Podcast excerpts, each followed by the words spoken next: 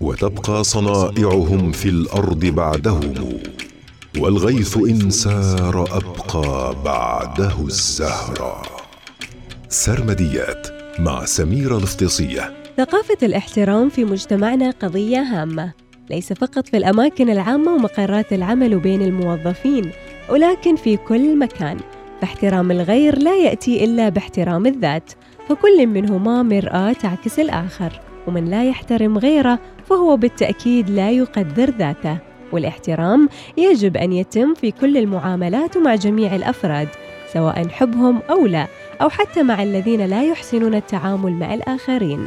في سرمديات اليوم عن الاحترام فقال النبي صلى الله عليه وسلم ليس منا من لم يرحم صغيرنا ويوقر كبيرنا. وهناك مثل عربي يقول احترم نفسك يحترمك الناس.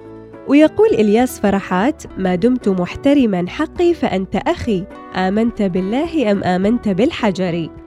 ويقول أيضا أبو الفتح البستي صن حر وجهك لا تهتك غلائله وكل حر لحر الوجه صوان.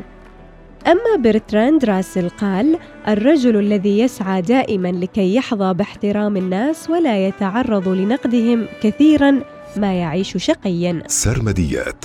مع سميرة الافتصية يوميا في الأوقات التالية.